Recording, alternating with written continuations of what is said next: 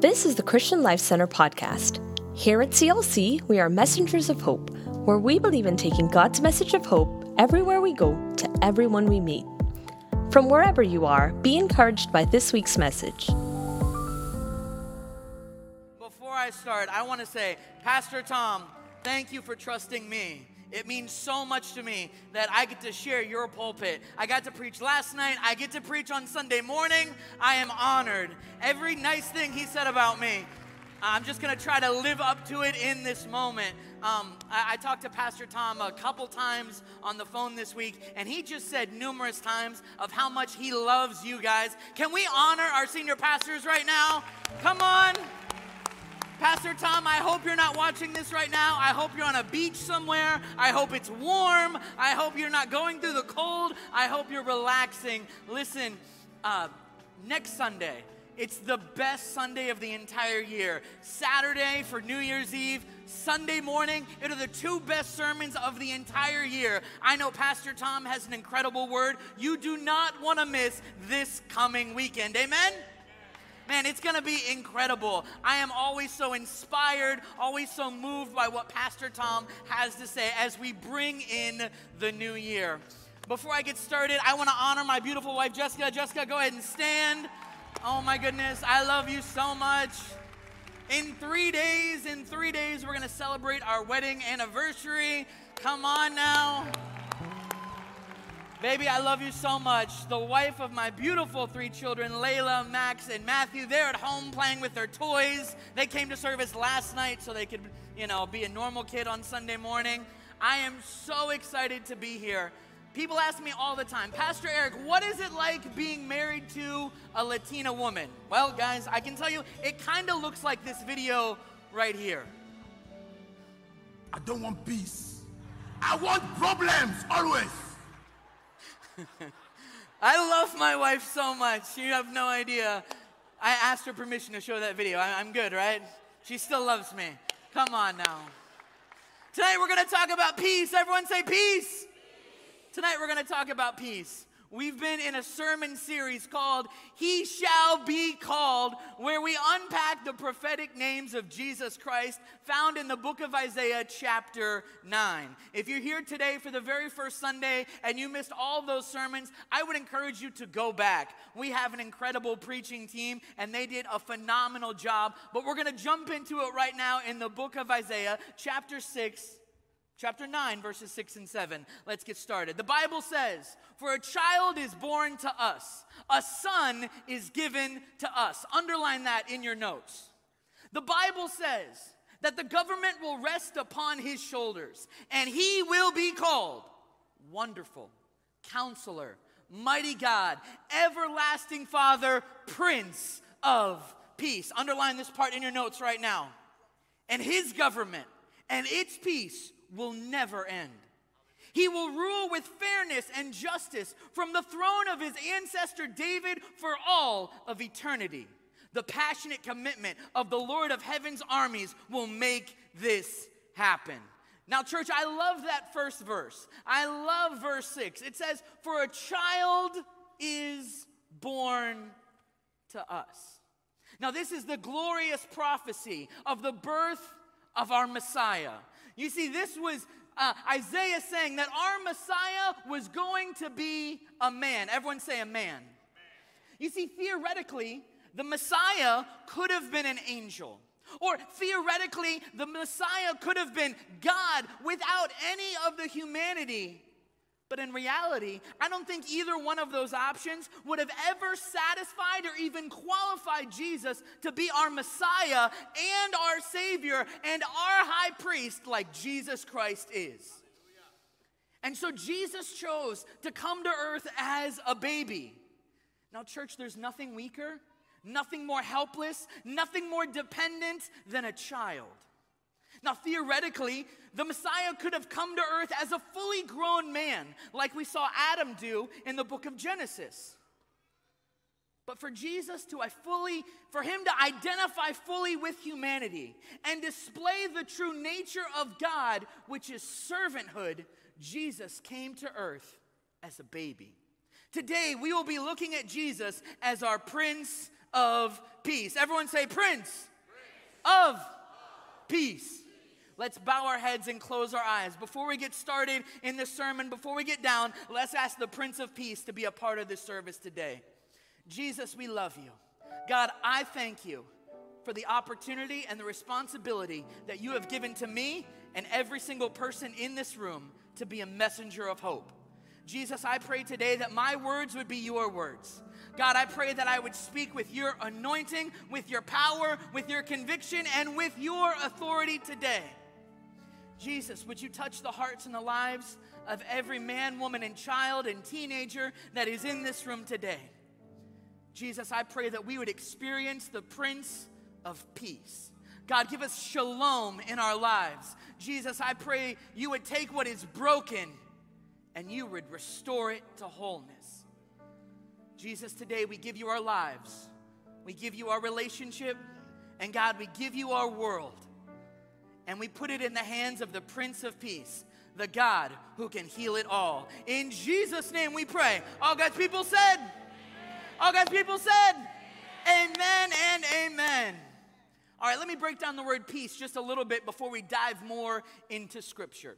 Peace is a common word in lots of different languages. Now, people can talk about peace and they can use it like the word peace treaty, or they can use it like it means um, the absence of war. But in the Bible, peace can refer to the absence of conflict and the absence of war, but it really points to something better in its place. In the Old Testament, the Hebrew word for peace is shalom. Everyone say shalom. And in the New Testament, the Greek word is irene. Everyone said irene. For those of you who don't know, I am Greek. My real name is Ericles William Christophus. I was almost Ericles Armodius Christophus II, but that was too Greek, and my mom would not have it. My dad is 100% Greek, and my mom was Irish, so that's why I have this, you know, I'm light skinned, you know? But half of the Bible is written in my language, you know what I'm saying? Like, the Greeks have that one. I'm so excited. Now, the most basic meaning of the word shalom is complete or whole. In the Bible, this word shalom can actually refer to a stone, a stone that is in the perfect shape, a stone that has no cracks and no blemishes. But the word shalom can also refer to a completed stone wall that has no gaps and no missing bricks. If you think about it for a second, in Bible times, in Bible times, you would have a city, and you wouldn't just have an army protecting the city. The primary way the city was protected by was a wall. Everyone say a wall. And when uh, rival countries would try and attack other cities and other kingdoms, they would look for the places in the wall that had missing bricks or cracks, places that did not have shalom. Now, Shalom can also refer to our own lives as well. Shalom refers to something that is complex, made up of lots of different pieces, that is in a state of completeness or wholeness. It's like in the Old Testament. Job. He said that his tents were in a state of shalom because he counted all of his animals and none of them were missing, meaning none of them got out and escaped. Now, the core idea of shalom is that life is complex.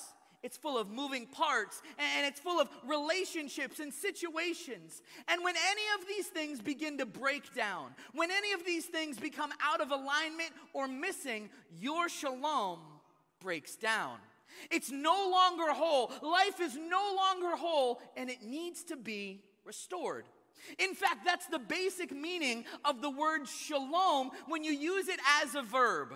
To bring shalom literally means to make complete or to restore. So you see in scripture, when Solomon, he, he finished the unfinished temple, he brought it to completion. When the last brick was laid, he made shalom. Uh, like, for instance, in the Old Testament, when they talked about animals, if your animal would damage a neighbor's field, you would bring them shalom by giving them a repayment for their loss. Meaning, you would take what's missing and you would bring it to wholeness. Now, the, the same goes for our human relationships. In the book of Proverbs, when we would reconcile, when we would heal a broken relationship, it is to bring shalom. In scripture, we see this even deeper that when two countries were fighting and at war with one another, shalom didn't mean that they would simply just stop fighting. Shalom means they would stop fighting, but they would begin to be working for each other's benefit. This is important to know that this state of shalom in the scripture, in the Old Testament specifically, is what the kings were specifically supposed to cultivate, and it rarely happened. So the prophet Isaiah, he looked forward to a future king, a prince of shalom, a prince of peace. And Isaiah said that this prince of peace would bring shalom that would never end. He would make a covenant with his people. He would make a covenant of shalom, a covenant of peace with his people. That our God, our Messiah, would make all of the wrongs right and he would heal all that is broken. I don't know about you guys, but we need that in our world today. We need the Prince of Peace. We celebrate Christmas morning that our God, our Savior, our Messiah came to make all things right. And we see this prophecy being fulfilled in Luke chapter 2. We see the fulfillment of Isaiah's prophecy that Jesus' arrival fulfilled the prophecy. I love what it says. We're going to read it in Luke chapter 2, verses 8 through 16. It says, That night there were shepherds staying in the fields nearby, guarding their flocks of sheep. We're going to pause right here. I had the unique benefit when I graduated Valley Forge Christian College, now the University of Valley Forge, I, I, had one month where I didn't have enough money to live on campus, and I didn't have a full time job lined up, and I was working part time at a church, and I had one more month on my contract. And there was a little old man in the church that I served at, and he said, You can live on my sheep farm for free. And you know, I was a broke college student that had no job. You know, I had a part time job, but it didn't pay very much money. You know, I was being the real servant of the Lord, working for no money at all. and I can remember, I was like, it can't be that hard living on a sheep farm. And I remember as soon as I got into the house, it was a very, very clean house, but there was this specific smell. And I didn't know what it was. And I remember the first time his name was Gabe, Gabriel asked me to come help him in the field. And I remember this shepherd, he saw one of his sheep. And I, I thought he was just running like a normal sheep does, you know, kind of hopping around like that, you know, everything. He's way far away in the field. And he said, Eric, that sheep has something wrong with its foot. And i I was young at the time, I had good eyesight. I'm looking at the sheep, I see nothing wrong with the foot at all. And he calls out, Benny! Across the field. And this sheep, all the other sheep are running towards the woods. This sheep turns around and runs to the shepherd. And I remember this sheep came over, and sure enough, there was a big thorn in the foot of Benny. And I remember, like, all of a sudden, this shepherd went from the loving shepherd to now he went to the doctor. And he said, Eric, I need you to pick up the sheep. And I remember I picked it up, and as soon as I squeezed it, it was like I was picking up like a giant, hairy sponge and all the oil from the sheep's wool got all over my arms. And I remember, you know, Gabe, he fixed his foot and pulled out the thorn and he bandaged, bandaged it up, and the little sheep went hopping along, was completely fine. For the next week, my arms smelled like I would scrub my arms in the shower. For the next week, it just smelled like this oil. In scripture specifically, shepherds were smelly people. Shepherds were outcast. Shepherds were untrustworthy. Let's jump in back to the scripture because if I go on a tangent on shepherds, we'll never get out of here. Verse number nine Suddenly an angel of the Lord appeared among them, and the radiance of the Lord's glory surrounded them, and they were terrified. But the angel reassured them Don't be afraid. He said, I bring you good news that will bring great joy to all people. The Savior, yes, the Messiah, the Lord. Underline that in your notes. Jesus is our Messiah. Jesus is our Lord. He has been born today in Bethlehem, the city of David, and you will recognize him by this sign. You will find a baby wrapped snugly in strips of cloth, lying in a manger. Everyone say, pause. I didn't talk about this last night, but I've got more time, and if I go over, I'm just pretending to be Pastor Tom, you know? I'm the kids' pastor services go two hours. You don't know what could happen today. You didn't open presents yet, kids. It's, it's, gonna be a, it's gonna be a long day, I'm telling you. I got stuff to say. Haven't preached in eight years, I got a lot to say. If we pause right here and we think about the fulfillment of this prophecy, there, there, it was very common in Bible times for babies to be wrapped in small strips of cloth, but it never ever would have seen a baby to be laid in a manger. It never would have been something that would have happened. A baby would have never been put in a feeding trough. And this is how we know that this is real. This is how the shepherds knew they could trust our God, they could trust the Messiah, they knew what to look for. And suddenly the angel was joined by a vast host of others, the armies of heaven, praising God and saying, Glory to God in the highest heaven. Underline this part in your notes peace on earth to those with whom God is pleased. When the angels had returned to heaven, the shepherds said to each other, Let's go to Bethlehem. Let's see this thing that has happened. Let's go right now, which the Lord has told us about. So the shepherds, they returned to the village and they found Mary and Joseph, and there was baby Jesus lying in the manger. You see, church, in the New Testament, this was the, this was the announcement. This was the arrival of Irene, the Prince of Peace. Our Savior had arrived.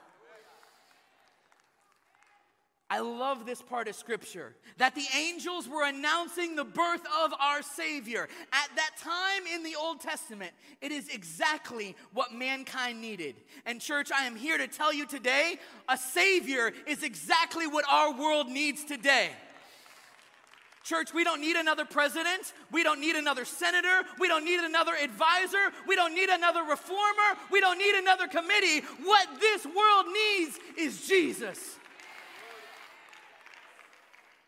You see, the mission of Jesus Christ was to bring peace to the whole world. The mission of Jesus was very clear, church. It was to bring peace to the entire world. We see this in scripture. In John chapter 14, verse 27, Jesus says, Peace I leave with you, my peace I give to you. I do not give as the world gives, so do not let your hearts be troubled and do not be afraid. You see, when Jesus gives us his Prince, when we receive the Prince of Peace into our hearts and into our lives, what Jesus is saying is we have eternal peace. Everyone say eternal peace. You see, the world, when the world gives us peace, it's always temporary. There's this moment where we think we can just stop and take a breath and then something else bad happens, but the peace that Jesus gives is eternal. You're ever let me let me break it down in a different way. At this point in the story, Jesus is no longer a baby wrapped in small strips of cloth laying in a manger. Jesus is a fully grown man who is doing miracles, who has 12 disciples that is changing the world forever. Who, the four gospels are being written. There is just a move that is happening right now in scripture. And Jesus is preparing his disciples for difficult moments. Everyone say difficult moments. I don't know about you, but the past couple years, I've experienced difficult moments of my life. And if I didn't receive the peace that Jesus could give to me, I would be out of whack. I had no idea what my life would look like if I didn't have the peace of Jesus Christ in my life. You see, Jesus, what, what I'm trying to say is he was preparing the disciples for the bad situations that would occur. In just a, a, few short weeks, Jesus was going to be arrested. Jesus was going to be beaten. Jesus was going to be killed on the cross. He was going to die on the cross for our sins. And then, after Jesus did all that, the disciples were going to face persecution. They were going to be crucified. I'm sorry, they were going to be, yes, some got crucified too. They were going to be persecuted for their faith in Jesus Christ. And Jesus was preparing them. He said, Receive my peace now. Even if the world is persecuting you, even if you're going through the most difficult moments of your life, if you have my peace, everything is okay. Why? Because we know that earth is not where we're gonna live that our ultimate heaven, our ultimate home is in heaven with our Savior, that we have eternal peace, knowing that if we receive the Prince of Peace, we get to spend eternity with Jesus in heaven. Let's jump back into the scripture. I want to go back to Luke chapter 2 for a second. And when you go back to Luke 2, you see that the shepherds, I, I want to break this down just a little bit more because there are some people in this room that when I read this, you missed it. I, I just want to dive back in. The shepherds had a bad reputation. They had this regrettable habit that they would go from around the, the countryside and they would have sticky fingers. The Bible, you know, it, it, talks about different moments where the shepherds would, would see things and they would like it and they would be like, mine. This is mine now. You know, like the shepherds, their reputation was so bad, they weren't even trusted to give testimony in a court of law. But, church, today I'm here to say that the Prince of Peace is for everyone. God's peace is for everyone.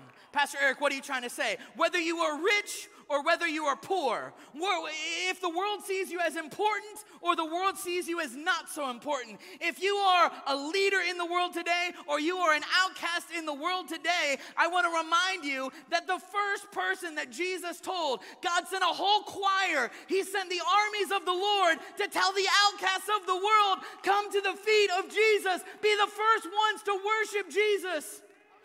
What am I trying to say?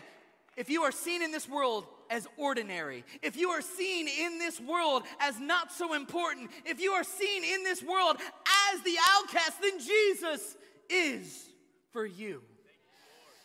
Let's celebrate during this Christmas season. Let's remember that everyone deserves to hear about the Prince of Peace. Everyone deserves to hear about the love of Jesus Christ. Everyone deserves to be taught equally. In the world that we live in today, I'm reminded that Jesus sees everyone as important. And the smelly shepherds, the outcasts of the world, if God sent an entire choir to them, how much more does our God love us? Oh my goodness. Let's celebrate the fact that Jesus, our Messiah, He loves everyone. Pastor Eric, how does God make peace with us. Let me break it down for you. Point number one in your note says this peace comes at a price. Now, my family is, my wife is Puerto Rican, 100% Puerto Rican, grew up in Puerto Rico. Her mother in law, same thing, 100% Puerto Rican, grew up in Puerto Rico. So, our family, we open presents on Christmas Eve. And last night, you know, I was that father that I would be on the ground and my kids were opening presents, and I'd be like, Whoa, who bought you that? And he, you know, my son Matthew was like, Mommy and Daddy, you bought it. And I was like, I have not seen that present. You know, and I went back and I looked at my bank statement, and for like the whole month, my wife was just swiping her debit card like crazy. You know, just like, I'm like, oh my goodness, that's how much that hoverboard cost. Okay. It was so funny. My son Matthew last night, he like, he would open a present and then he's like, let me put this on my pile. And he had like a whole pile of presents and everything. He just, he had such a great, great Christmas. When I think of the word price, I immediately go to money, but scripture shows us something else. In Colossians chapter 1, verses 19 through 23, it says this For God in all his fullness was pleased to live in Christ. Everyone say, pause. What this means is that when Jesus came to earth, he was fully human, but he was also fully God. Jesus, he left heaven, and even though he came in the form of a tiny human baby, and then he grew up to be a man, and he did all this stuff like we would do, Jesus ate, Jesus used the bathroom, Jesus would have to sleep, but he was also still fully God. He lost none of his lordship, none of his power, and none of his authority when he came to earth. That's what that verse means. Jump back in scripture in verse 20. And the Bible says, and through him, God reconciled everything to himself. Underline this whole sentence right here. He made peace with, every, with everything in heaven and on earth by means of Christ's blood on the cross. This includes you who were once far away from God. I want you to circle that part in your notes. Far away from God. You were his enemies. You were separated from him by your evil thoughts and actions, but now he has reconciled you to himself through the death of Christ in his physical body. As a result, he has brought you into his own presence. You are holy and blameless. Everyone say holy. holy. No, come on, say it like you're say it with your chest, say holy. holy. Blameless. blameless. As you stand before him without a single fault. Now underline verse 23. But you must continue to believe this truth and stand firmly in it. Do not drift away from the assurance you have received when you heard the good news. Church, what am I trying to say with this scripture? I'm trying to say that the Prince of Peace, the peace that Jesus gives to us, it is not a kumbaya peace. It is not an internal peace. It is understanding that we were once at war with God because of, because of our sin, because of our wrongdoing, our evil doing. We were once at war with God, but because of the sacrifice of Jesus Christ, that Jesus came to this earth as a baby he lived a perfect life and then he died on the cross for our sins. Because of the sacrifice of Jesus, we are holy, we are blameless, we are without fault in the eyes of Jesus. Pastor Eric, how much do I have to pay for this peace? Well, the answer is nothing. You know, sometimes in church we think, you know, we, we have this bad connotation with church that to receive salvation, to receive the blessings of God, we have to give money. Jesus saying it is not about that. Jesus saying he has paid the price. Jesus has paid it all. The Prince of Peace has given up his life so we could be forgiven. So we could be saved of our sins. I love what the message version of the Bible says. Now, church, as I read the message version, I understand that this is a paraphrase. I would encourage you, as you read the Bible on a regular basis, find a translation of the Bible that you enjoy reading. For me, that's the NLT, that's the ESV. I'll even mix in some NIV every now and again. But the message Bible is a paraphrase. You can Google that, what that means later. The Bible says in 1 Colossians chapter 21 verse 23. You yourselves are a case study of what God does. At one time, you had your backs turned to God. You were thinking rebellious thoughts of him, giving him trouble at every chance you got. But by now, by giving himself completely on the cross, actually dying for you. Circle that part in your notes. As kids and as teenagers, I know sometimes when we read the Bible, we think that these are just stories. Church, this actually happened. Jesus actually died on the cross for your sins. Jesus came to earth as a baby, the Prince of Peace. He lived a perfect life, and then he died on the cross for your sins. Jesus actually died for you. The Bible says Christ brought you over to God's side and he put your lives together whole and holy. Everyone say whole and holy in his presence. The Bible says you don't walk away from a gift like that. You stay grounded. You stay steady in that bond of trust, constantly tuned into the message, careful not to be distracted or diverted. The Bible says there is no other message, just this one.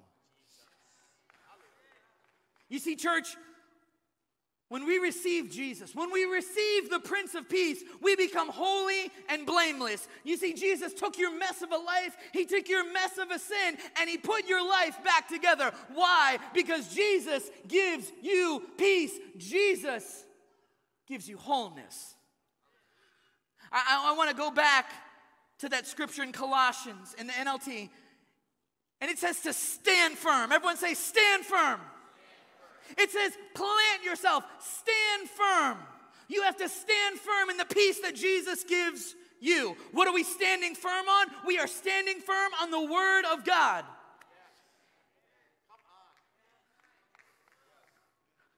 You see, as we raise up the next generation of Jesus Christ, we are not raising up people who are good people. We are raising up people who are Bible believing, standing firm on God's truth. Stand firm. Stand firm. God is saying you have to stand firm in that peace. You have to believe it. You have to live it. You have to walk it out. Stand firm. We have an incredible next gen team.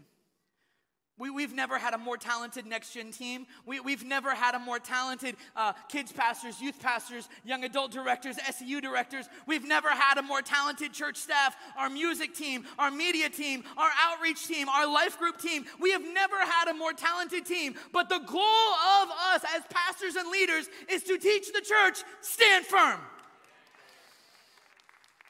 Why am I trying to say this? When we receive the peace of Jesus Christ, when we receive the Prince of Peace, when we give our lives to Jesus, when we give Him our mess, God returns it to our hearts and He makes it whole. He gives us restoration. But God is calling us to stand firm. Why? Because the enemy comes to steal, kill, and destroy. to steal, to kill, and destroy the plan of God in your life. And the enemy will try to get you distracted, to look to the left or to the right, to be distracted. I'm reminded of this quote by one of my heroes. His name was Steve Rogers. If you're like, Pastor Eric, who is that? It was Captain America. He said it this way He said, even if everyone is telling you that something wrong is something right, everyone say pause. There's a lot of that happening in the world today. There's a lot of that happening in the world today. The world today, they have so many things that, that, are, that are wrong, and they're telling us that it's right. Like, for instance, in the beginning, God created Adam and Eve. He created us wonderfully, beautifully, and fearfully. We are made male and female. Amen? If you're in this room today and you're struggling with that, I, I, just want to tell you we are not here to condemn you. That we as a church, we are called to love you. And I make a promise as one of the pastors at this church that we will do a better job of loving the world because it will not be by the hate or by what we dislike. Even though the Bible disagrees with it, the way that we are going to reach those people who are living in sin is with our love. We're here to walk you through those steps. There's so many things that the Word of God will say is wrong and the world is saying is right. And, church, this is why it is so important that we worship Jesus in spirit and in truth. That means we have to pray to our Heavenly Father every single day. And when we pray, prayer is just not talking to God. There's this moment where I'm so bad at it, where I got to close my mouth and I have to listen what God is telling me. And then when I hear from the Lord, I will pick up my Bible and I will test what God has said back according to Scripture to make sure that I am standing firm on the truth. Captain America says it this way even if everyone is telling you that something wrong is something right, even if the whole world is telling you to move, it is your duty, it is your job to plant yourself like a tree, to look them in the eye and say, No, you move.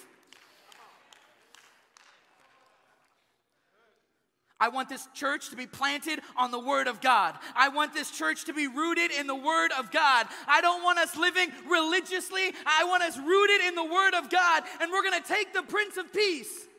We're going to receive it in our own lives, and we're going to bring peace to the world. Peace comes at a price. Pastor Eric, how do we receive His peace? Peace comes when we separate ourselves from sin.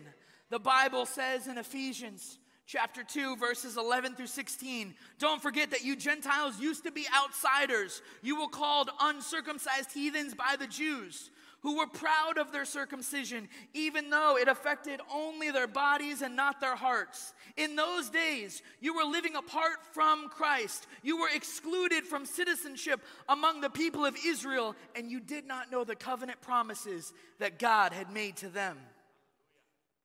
You lived in this world without God and without hope. I want you to underline that. We're going to come back to it. But now you have been united with Christ Jesus. Once you are far away from God, circle that part, far away from God. But now you have been brought near to him through the blood of Jesus Christ. Underline verse 14.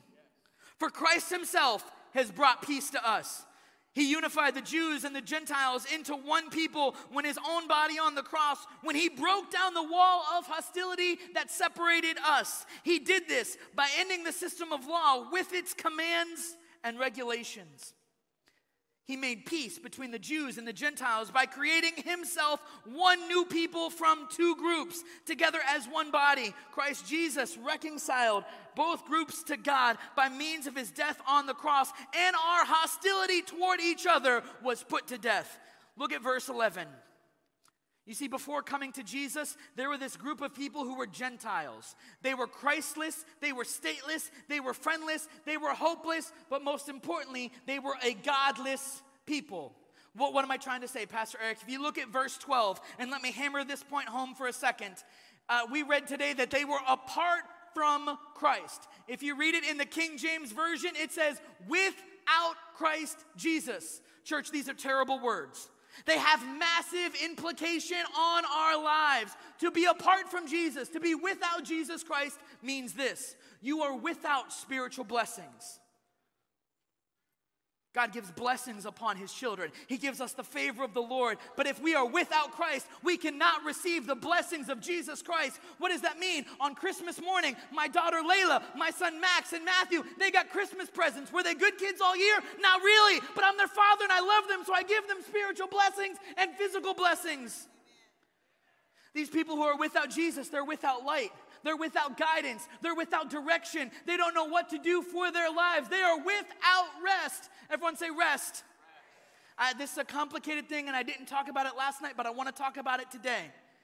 When Jesus gives us rest, that means we are serving in the Lord. That means we are going to do extra work. Why? Because Jesus was the ultimate example of what servanthood looked like. Many of you, you don't get to be pastors, you work secular jobs. And I know that 80% of you in this room today, you do not feel fulfillment in the job and the work that you do. But Jesus is saying, if you would join in ministry, if you would serve at the local church, God wants to give you rest through more work. God is saying you will receive a special fulfillment, that there is anointing that is released over your life when you serve the Lord.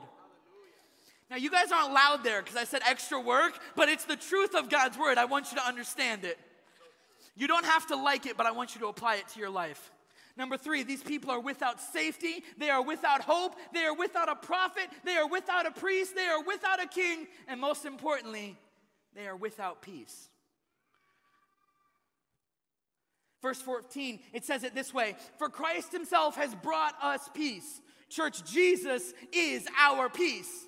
Jesus simply hasn't made peace with us, He simply hasn't brought peace to us. Church, I'm here today to tell you that Jesus is our peace.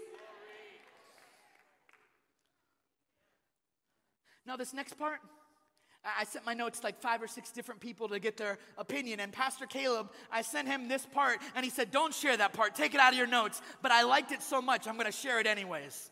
He liked the last part, but not the front part because it's a little fear, like the theology of it is a little complicated. So stay with me. I promise I'll have it make sense.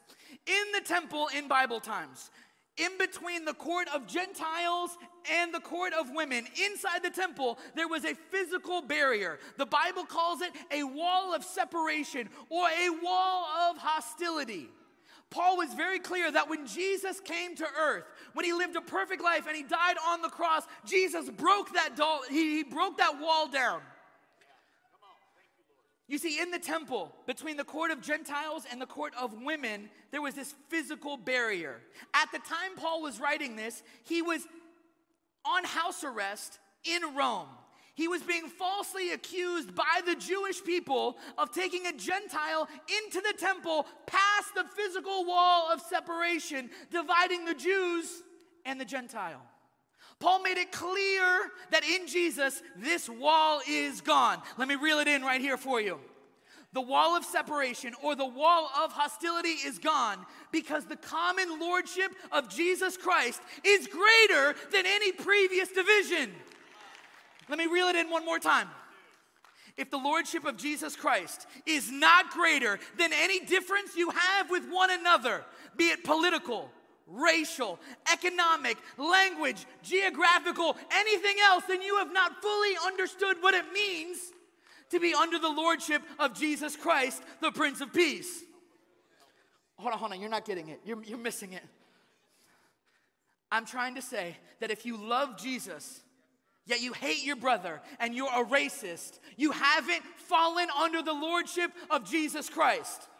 And I hate to say this in 2022 that we still have to have this conversation. Church, we're a multicultural church. I love that I'm Greek and I don't look like most of you in this room today. I love that we all speak different languages. I am Greek. I spoke Greek before I ever spoke English. Jesus Christ is saying that we have to forget all that divides us.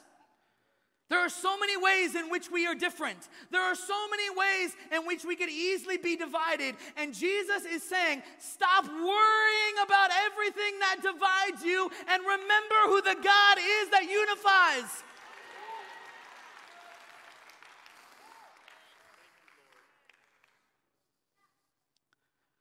We can get caught up in our differences so much, we forget about the Jesus that unifies us.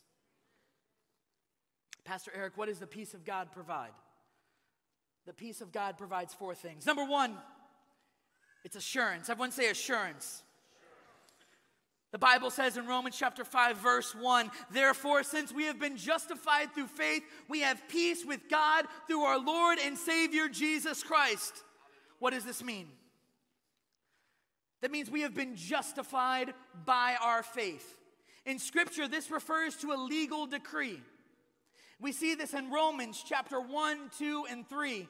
If you're like me and you read your Bible at home, this would be something great to read over the next week while you're at home. But basically, over those three chapters, we see that we have been found guilty in the court of God's law. We have been found guilty in God's glory. We have been found guilty in our own consciousness. And this is where Paul, he explained because of what Jesus did by coming to earth as the Prince of Peace, living a perfect life, dying on the cross, that the righteousness of God is for all who believe. The guilty sentence is now transformed into a sentence of being justified and justified by our faith. Church, what am I trying to say? Rest assured your sins are forgiven. Rest assured that you have been set free. Rest assured that you are vindicated. Rest assured that you are found blameless because of the sacrifice of the Prince of Peace. Pastor Eric, what does the peace of God provide in my life? Number two, it's reconciliation. Everyone say reconciliation. The Bible says in Romans chapter 5, verse 11, not only is this so, but we also boast in a God through our Lord Jesus Christ, through whom we have now received reconciliation. The Bible says we have a ceasefire. We were once at war with God, but God is saying to us, we have resolution. We have a positive settlement. We were once at war with God, but now we have peace. Pastor Eric, what does the peace of God provide in my life? Number three says this no condemnation. I love this one. The Bible says in Romans chapter 8, verse 1 So now there is no condemnation for those who belong to Christ Jesus. Everyone say, No condemnation. Romans chapter 8, verse 34, it says it even better. It says, For who then will condemn us? Church, say it out loud. Oh, come on, say it with your chest. Say, Why? Because Christ Jesus died for us and raised us to life. And Jesus Christ is sitting at the place of honor at the right hand of the Father, and He is pleading for us. You see, church, we were once guilty of sin. We were once entangled in sin. There are many of you in this room today that you can remember what your life was like before Jesus. There are some of you in this room today that maybe you're here for the first time. Maybe your wife dragged you to church on Christmas Day. Maybe you got invited by a family member. Jesus is telling you that when you receive His peace, there is no more condemnation, that you are set free.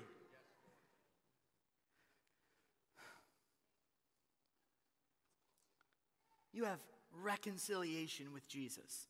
That we were once sentenced to spiritual death, but Jesus comes to give us life. Jesus, we thank you for that life today. We thank you that you are our Prince of Peace. Pastor Eric, what does the peace of God provide in my life? Number four says this restoration. I didn't have this one in my notes, and my best friend in the whole wide world, Pastor Sean, he was helping me and he said, You have to add this point. And so I added it. But when I share this scripture, it's going to be confusing because most of us don't have to deal with locusts. I'm going to break it down for you. The Bible says in Joel chapter 2, verse 25, I will repay you for the years the locusts have eaten, the great locust and the young locust and the other locust and the locust swarm, my great army that I sent among you. What does this mean? That Jesus wants to restore you. He will take your mess of a life, He will take your sinful life, and He will bring it to restoration. Why?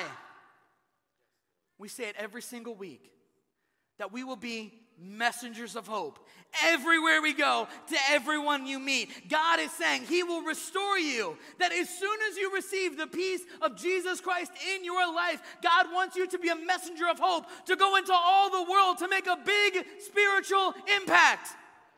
No, you're not hearing me today. God is saying He wants to use you. Everyone say me. Because we do this sometimes. Sometimes we think that God just wants to use the pastors, God just wants to use the people on the stage. Can we look around this room for a second? We have the largest church auditorium in Broward County. Pastor Max and the leadership team here at Christian Life Center in the 90s, they knew that our church was going to grow. They knew that the Prince of Peace was real. They knew that God was going to take people who were entrapped in sin, who had broken lives, who had sinful lives, but they when they received the peace of Jesus Christ, when they received their wholeness, when they received their holiness, when they received their justification, God said they would go out to the highways and to the byways. They would be a messenger of hope everywhere we go, to everyone we meet. And, church, I want you to look at these empty pews right now. God wants to use you to fill those seats.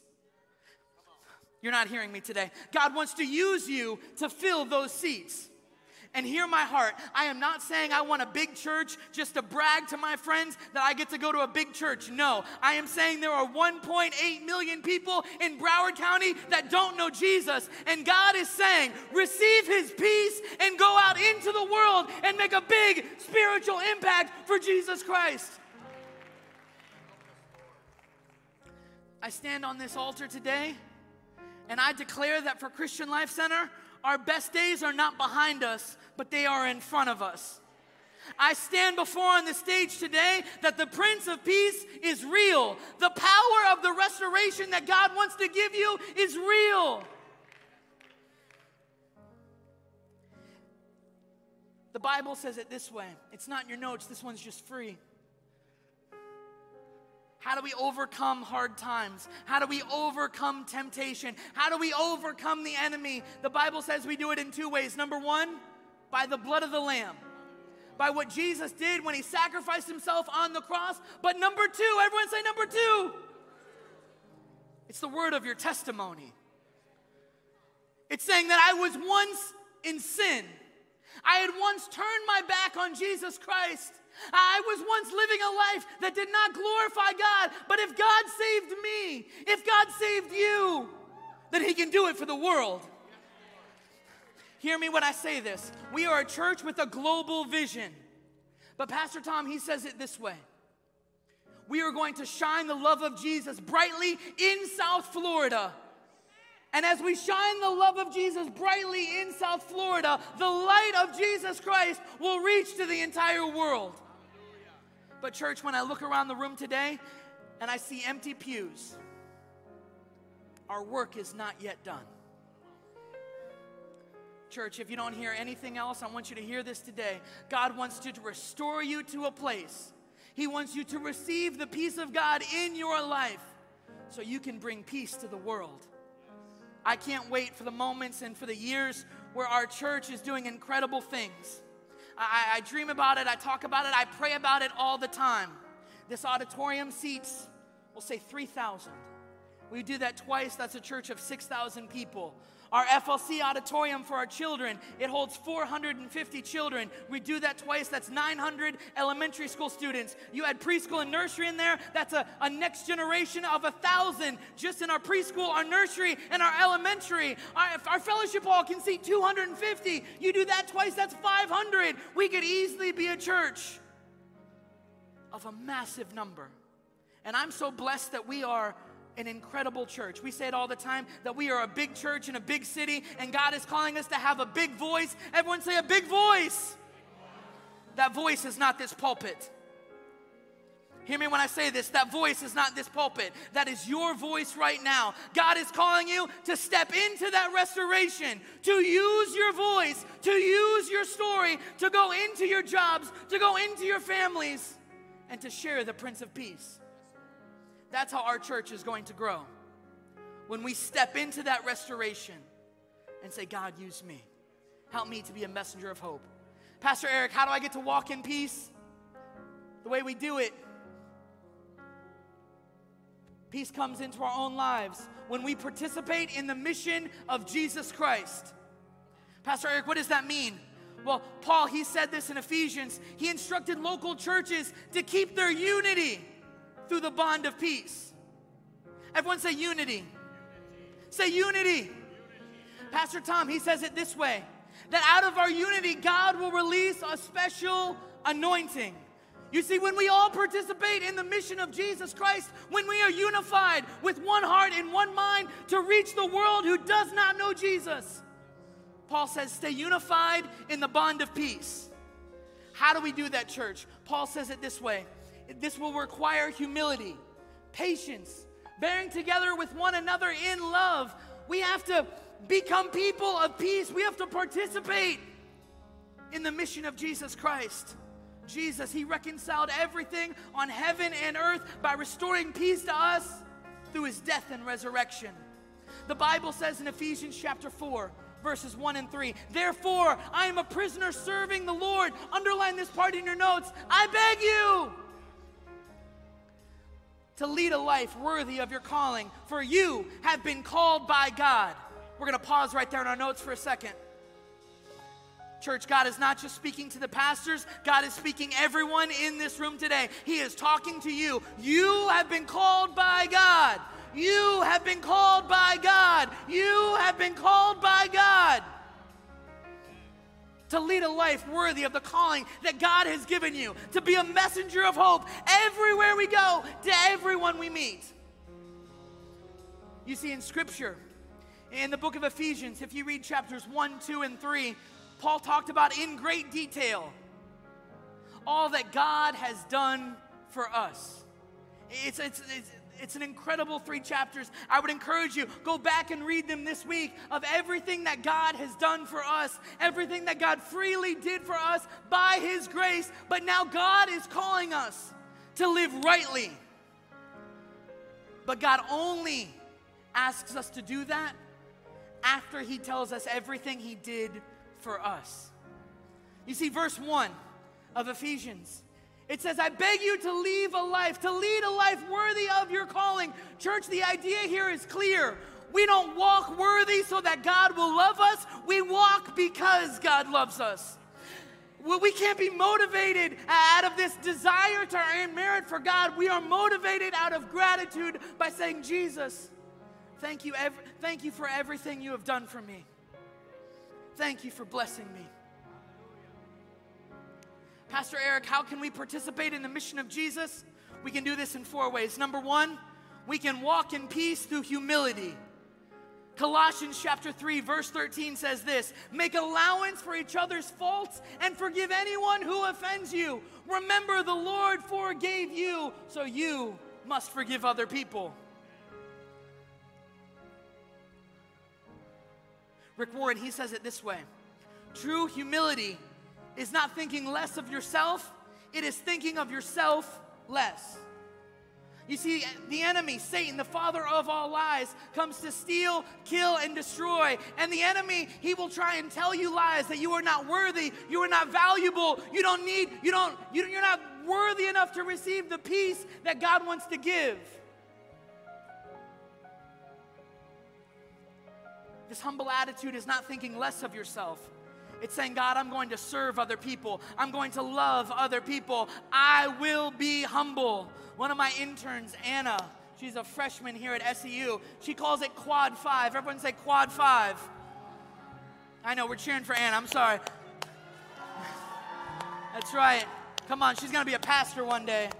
A kids pastor, a youth pastor, a next gen pastor. She calls it quad five. Raise your hand if you've been in uh, SOD, School of Discipleship. We only have four quads, but it got such a problem in our ministry over this past year where we were we were just too cocky and we were too prideful and we were just seeing God do incredible things that Anna would have to remind us, hey, quad five. Hey, let's be humble. Hey, let's humble ourselves. Yes, God is moving, but it is not Ericles that is doing it. It is the God that lives in Ericles that is doing it. And that's why it's quad five for our ministry. When we see incredible crowds, it is not because we did anything, it is the Jesus that is inside us that is doing the greatness. Pastor Eric, how can we participate in Jesus' mission? Number two says this we can walk in peace through gentleness. Ephesians chapter 4, verse 32, it says, Be kind and compassionate to one another, forgiving each other just as Christ has forgave you. Church, let me encourage you for a moment. Two wrongs don't make a right. Hurt people, hurt people. It's okay to forgive. It's okay to forgive. It's okay to forgive. Forgiveness, it doesn't show weakness, it shows strength.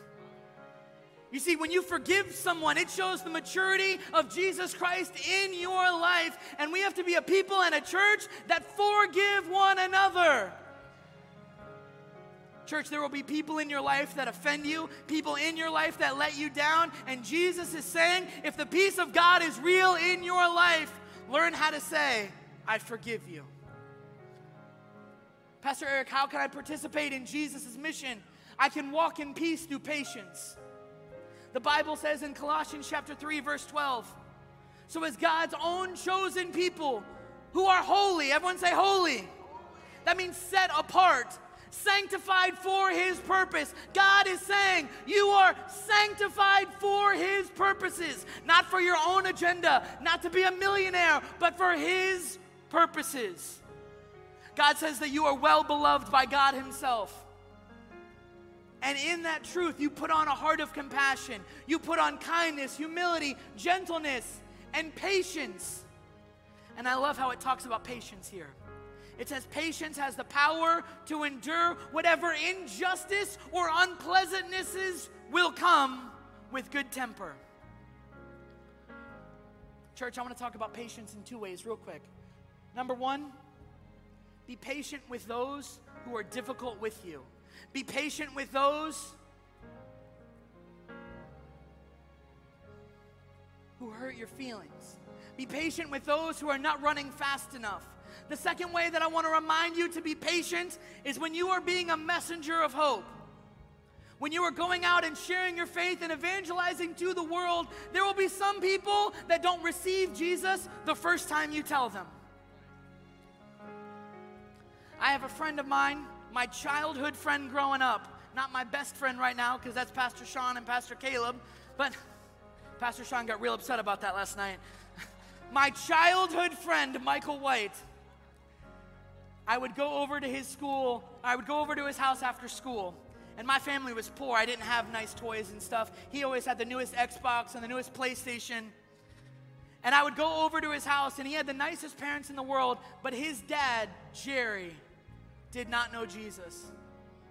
And for 10 years, every morning and every night before he went to bed and every time he got up, he prayed that his dad would come to church and that he would give his heart to Jesus.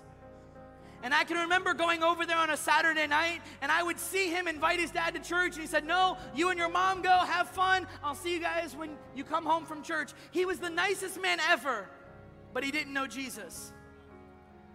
And for 10 straight years, 365 days a year, Michael got down on his knees and he prayed a very simple prayer God, I want my dad to come to church and I want him to know Jesus. 10 years later, on a random Sunday morning, it was not Christmas Day, it was not Easter, it was not a special service, it was a normal Sunday morning. Michael invited his dad to church. His dad came to church that Sunday, and the pastor gave an altar call. Jerry raised his hands he walked down and he gave his heart to the Lord.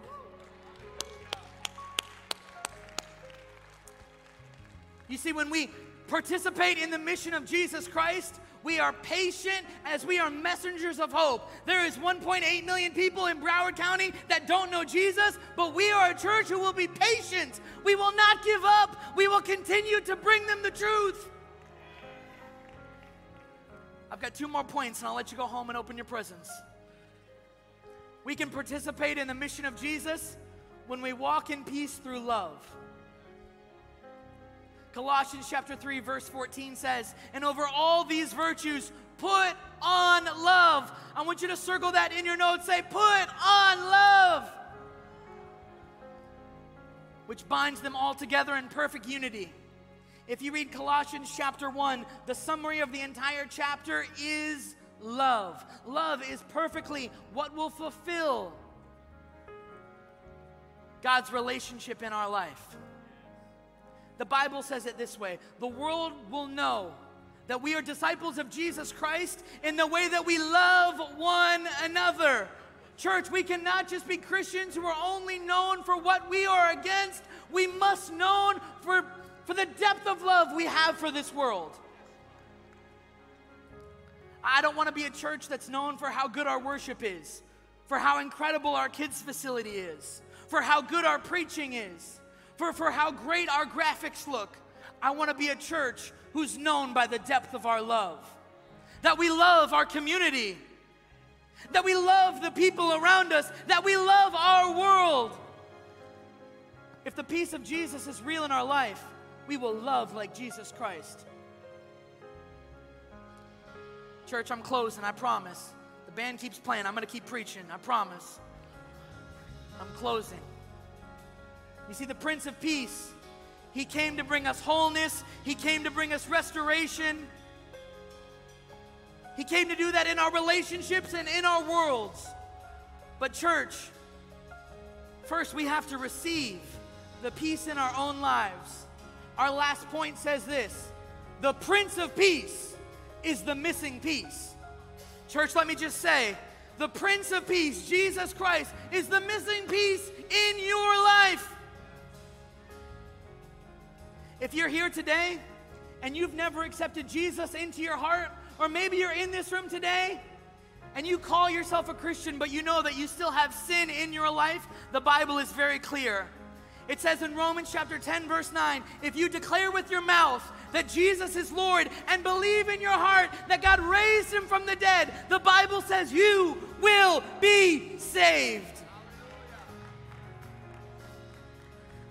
Now, when I read that scripture, there was someone in the room that said, Pastor, that's great, but you don't know how big my sin is.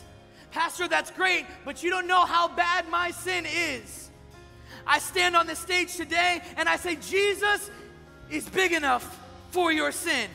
His love is big enough to take it all away. Let me prove it to you in Scripture. In Romans chapter 10, verse 13, the Bible says that everyone who calls on the name of the Lord will be saved.